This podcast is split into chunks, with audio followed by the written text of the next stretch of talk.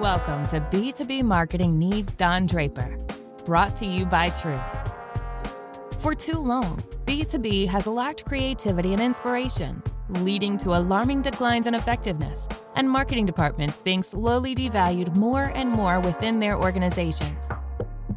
We're here to change that by getting under the skin of what it really means to be a highly effective B2B marketer. We'll be speaking to some of the brightest minds in the industry to discuss what they're doing to be a bit more, well, Don Draper.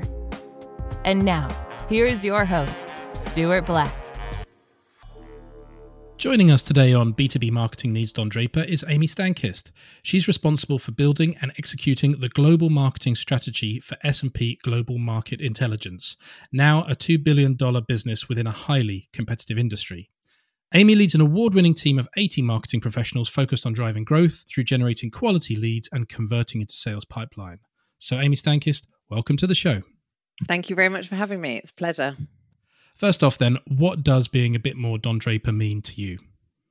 So, aside from all of the obvious characteristics that I think a lot of people will think about first when they think of Don Draper, I would go with thinking about the customer first. So, very much understanding the customer, really taking the time to get to know who they are, what they want, how their businesses work, and what they want to achieve. And I think Don Draper would really take that time to put in that personal effort to build those valuable relationships. And then on top of building those relationships, it's obviously having that amazing creative process and thinking about those new and different and interesting ways to engage with the customers to make sure that they're building incredible creative and making sure that they're delivering the message in a really kind of simple and impactful way as well.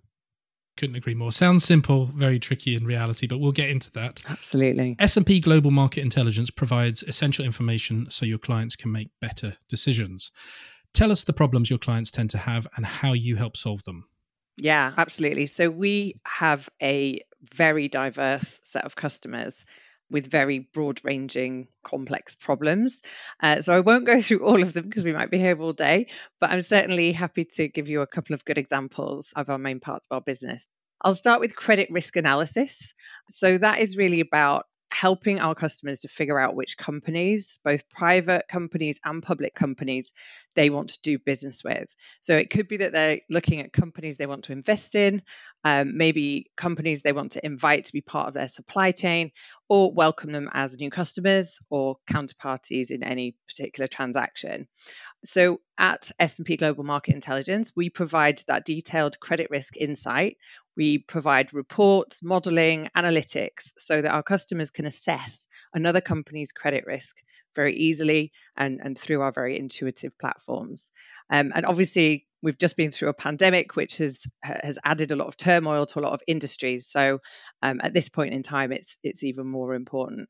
We're able to help our customers understand the probability of default across certain industries, across certain regions. So it really is kind of digging into what they really need to know about the companies that they're working with. The second example I would give, which is a really, really hot topic at the moment, and it's a, a big growth part of our business, is around ESG. So that's environmental, social, and governance. And we provide um, analysis and strategy building information to our customers. So I think all of us know these days that climate change, resource scarcity, today more than ever, and population dynamics um, are becoming more and more important across the world in every country, in every industry. So companies need to be able to plan for the future. They need to remain competitive in this market, and therefore they need to build these ESG factors into their decision making to stay ahead especially related to climate. Um, there are risks, there are opportunities that are facing companies. So they really need to be informed.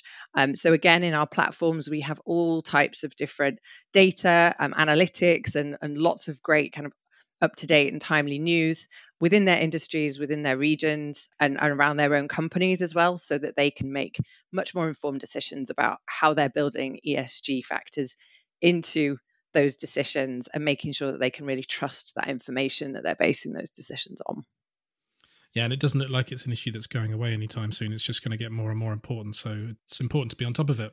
Absolutely. In your role as global head of marketing, what are you responsible for exactly, and what are your burning priorities today? Hmm. Yeah, so I am responsible essentially for building the marketing strategy across S&P Global Market Intelligence. So we are a very very large and complex business but I'm there to make sure that we have a simple but powerful marketing strategy.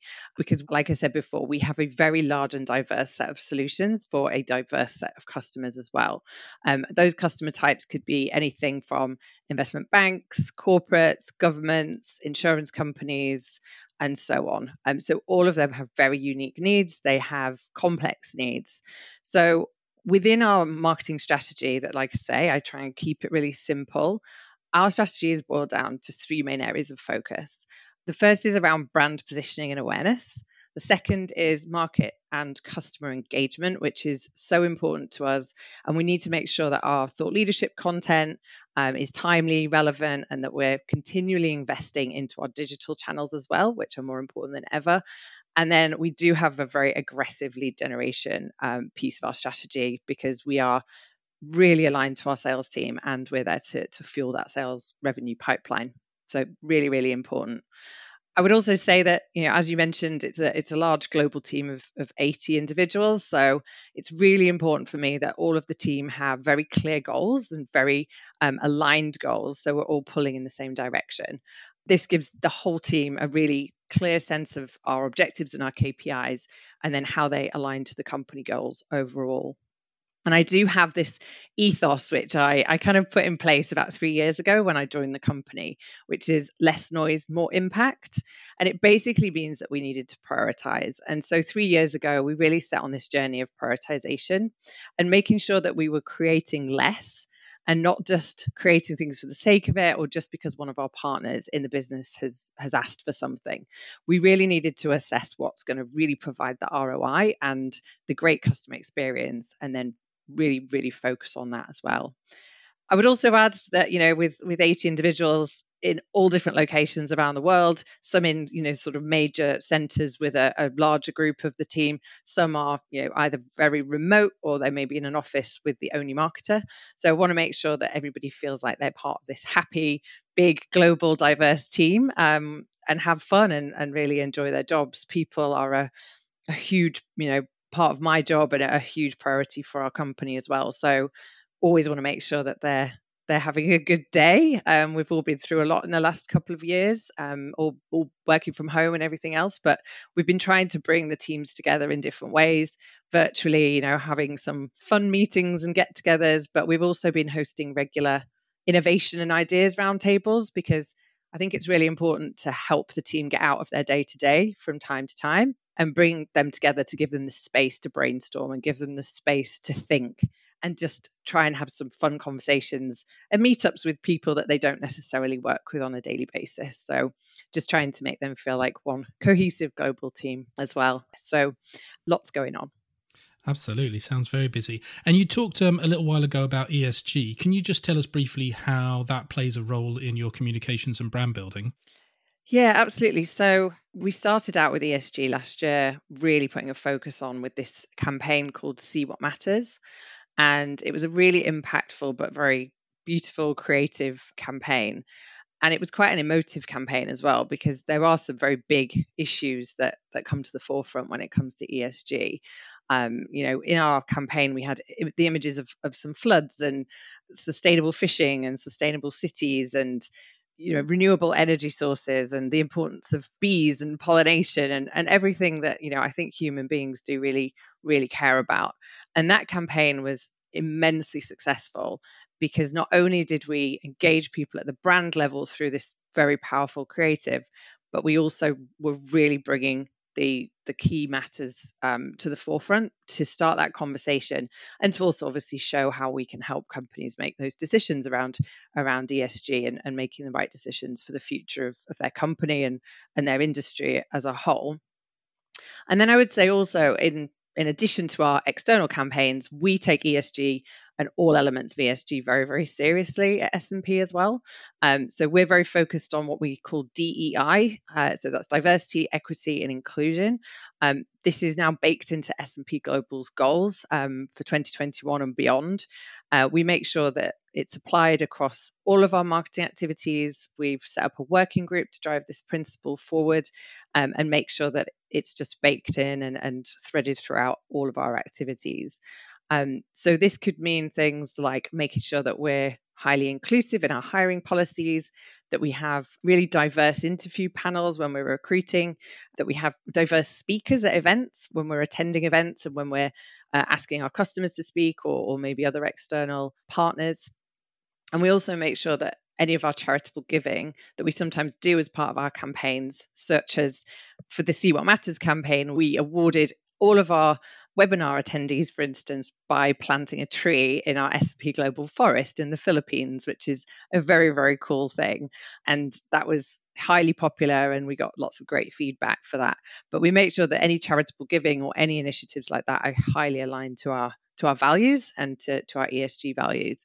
And obviously, all events and, and giveaways and, and everything that we're doing that has anything physical, um, make sure that any any of those items are sustainable, um, that are sourced from from reputable companies as well. So it really does flow through everything we do, from external campaigns right through to how we do business every day. Great stuff. And let's let's focus back on uh, uh, marketing then. How is marketing actually viewed within the business? Is it seen as just a colouring in department, as it can be with other financial services firms, or is it seen as more than that for you guys? Um, we're definitely not seen as a colouring in department, thankfully. I do understand what, what you mean, though. I mean, I've been in other companies where marketing doesn't necessarily have the seat at the table um, and the voice that we should absolutely have. I think the way we're seen is uh, we do have a very strong reputation within S&P Global Market Intelligence, and um, it's something I'm, I'm incredibly proud of as well. So I think one of the main factors of, of driving that is around having transparent metrics, and they've got to align to the commercial goals of the company. And so we make sure that our goals and objectives are completely public across the company we have shared scorecards with the commercial teams so everybody knows exactly the revenue goals that we're trying to achieve and that marketing has a big part to play in that as well from a lead generation perspective and an engagement perspective as well. So we do actually measure both leads that have converted to opportunities and closed won revenue but also which customers and which prospects have engaged with marketing a, in a meaningful way. So then that we can see the broader universe of how many of those deals we've actually touched in marketing in some way even if it didn't come from the lead itself. But i would say overall it's really important for marketing to, to talk in the same language as the business. Sometimes in marketing we can tend to be a little bit in our own jargon at times and, and i think you've just got to speak more plainly and, and more in the language of, of others as well we also make sure that we have very clear strategy updates that happen once every quarter. So, my team in each region aligned to the commercial teams, and those teams really think about how we present our marketing plans, but also our key updates to those teams in a way that makes sense for them as well. So, it's um, you know a well spent hour once every quarter to really update the business on what we're doing but aligning to the key go to markets, the key growth areas. So, you know, it's really, it's just helping people understand what we're delivering in marketing and, and what the value of that is. And that's, again, we wrap all of that up in this creativity as well. So I do think the creativity of marketing is really important. We do bring something that other teams maybe don't but the creativity does have to convert and to translate into that ROI and that increase in business for the company. So we've got to be very clear about how those things link together. Can you tell us about a campaign or a piece of work that you're really proud of that shows that creativity? Yeah, absolutely. So I, I talked a little bit about um, See What Matters. So this was the ESG campaign, which was just so exciting to work on because I think with with the notion of ESG, you can actually start to use very creative, kind of beautiful imagery and really kind of emotive storytelling type of content as well. So bringing those things together into a, a really big impact campaign that we delivered across all regions globally, across all languages that you know we do business in essentially, um, and really thought about how we drove growth for one of our our biggest um, our biggest focus areas at the moment. So really lining up a go to market with our sales colleagues, with our product colleagues, and, and many other functions across the company. We really needed to put our best foot forward in terms of creativity and get people really excited to um, to get behind that. So we did engage um, at that point with um, our in-house agency on the creative process, and we went through the full kind of briefing process uh, because we, we knew we needed a really powerful um, impactful kind of wrapper for this campaign that would really package up everything that we wanted to, to tell the market. And so within the see what matters tagline it's obviously quite a um, quite a short and punchy tagline but it does allow for other themes to kind of sit within that. So we really defined the kind of four themes within um, the campaign and made sure that each week or each, every couple of weeks we had a creative that really represented that that theme or that piece of the the campaign. So all of the different creatives they felt like one kind of beautiful series that really one led on from another but the imagery and and the the messaging that we put together for that was was incredibly kind of engaging for the market as well. Um, we really tried to think about as well because obviously digital is so much more um, important and impactful now than more than ever. Uh, especially obviously as of last year, we're not really out there and doing any kind of out of home advertising, or we're not doing as much um, events, you know, in person events and that type of thing. So digital engagement was really important for us. So bringing that creativity and that beautiful kind of imagery and and messaging and packaging that up into assets that we could use across many many different digital channels and trying to engage people in in many different ways whether that's you know through our social campaigns or through our through our digital advertising through our email campaigns. Um, it all needed to align perfectly and be part of the same journey and help people uh, the prospects that we were trying to engage really kind of understand what the next step in that sort of story was and and how they could engage with us. So building that really emotive content that brought them in um, helped them really engage through the digital channels and then making sure that they understood that we had the solutions that could help them with with their needs was was incredibly important. But the creative was really the the sort of wow moment throughout the whole campaign now, financial services have historically not been known to, to be overly emotional, but we know that emotion drives preference and demand across all segments of the market. So, how important is emotional messaging in financial service marketing?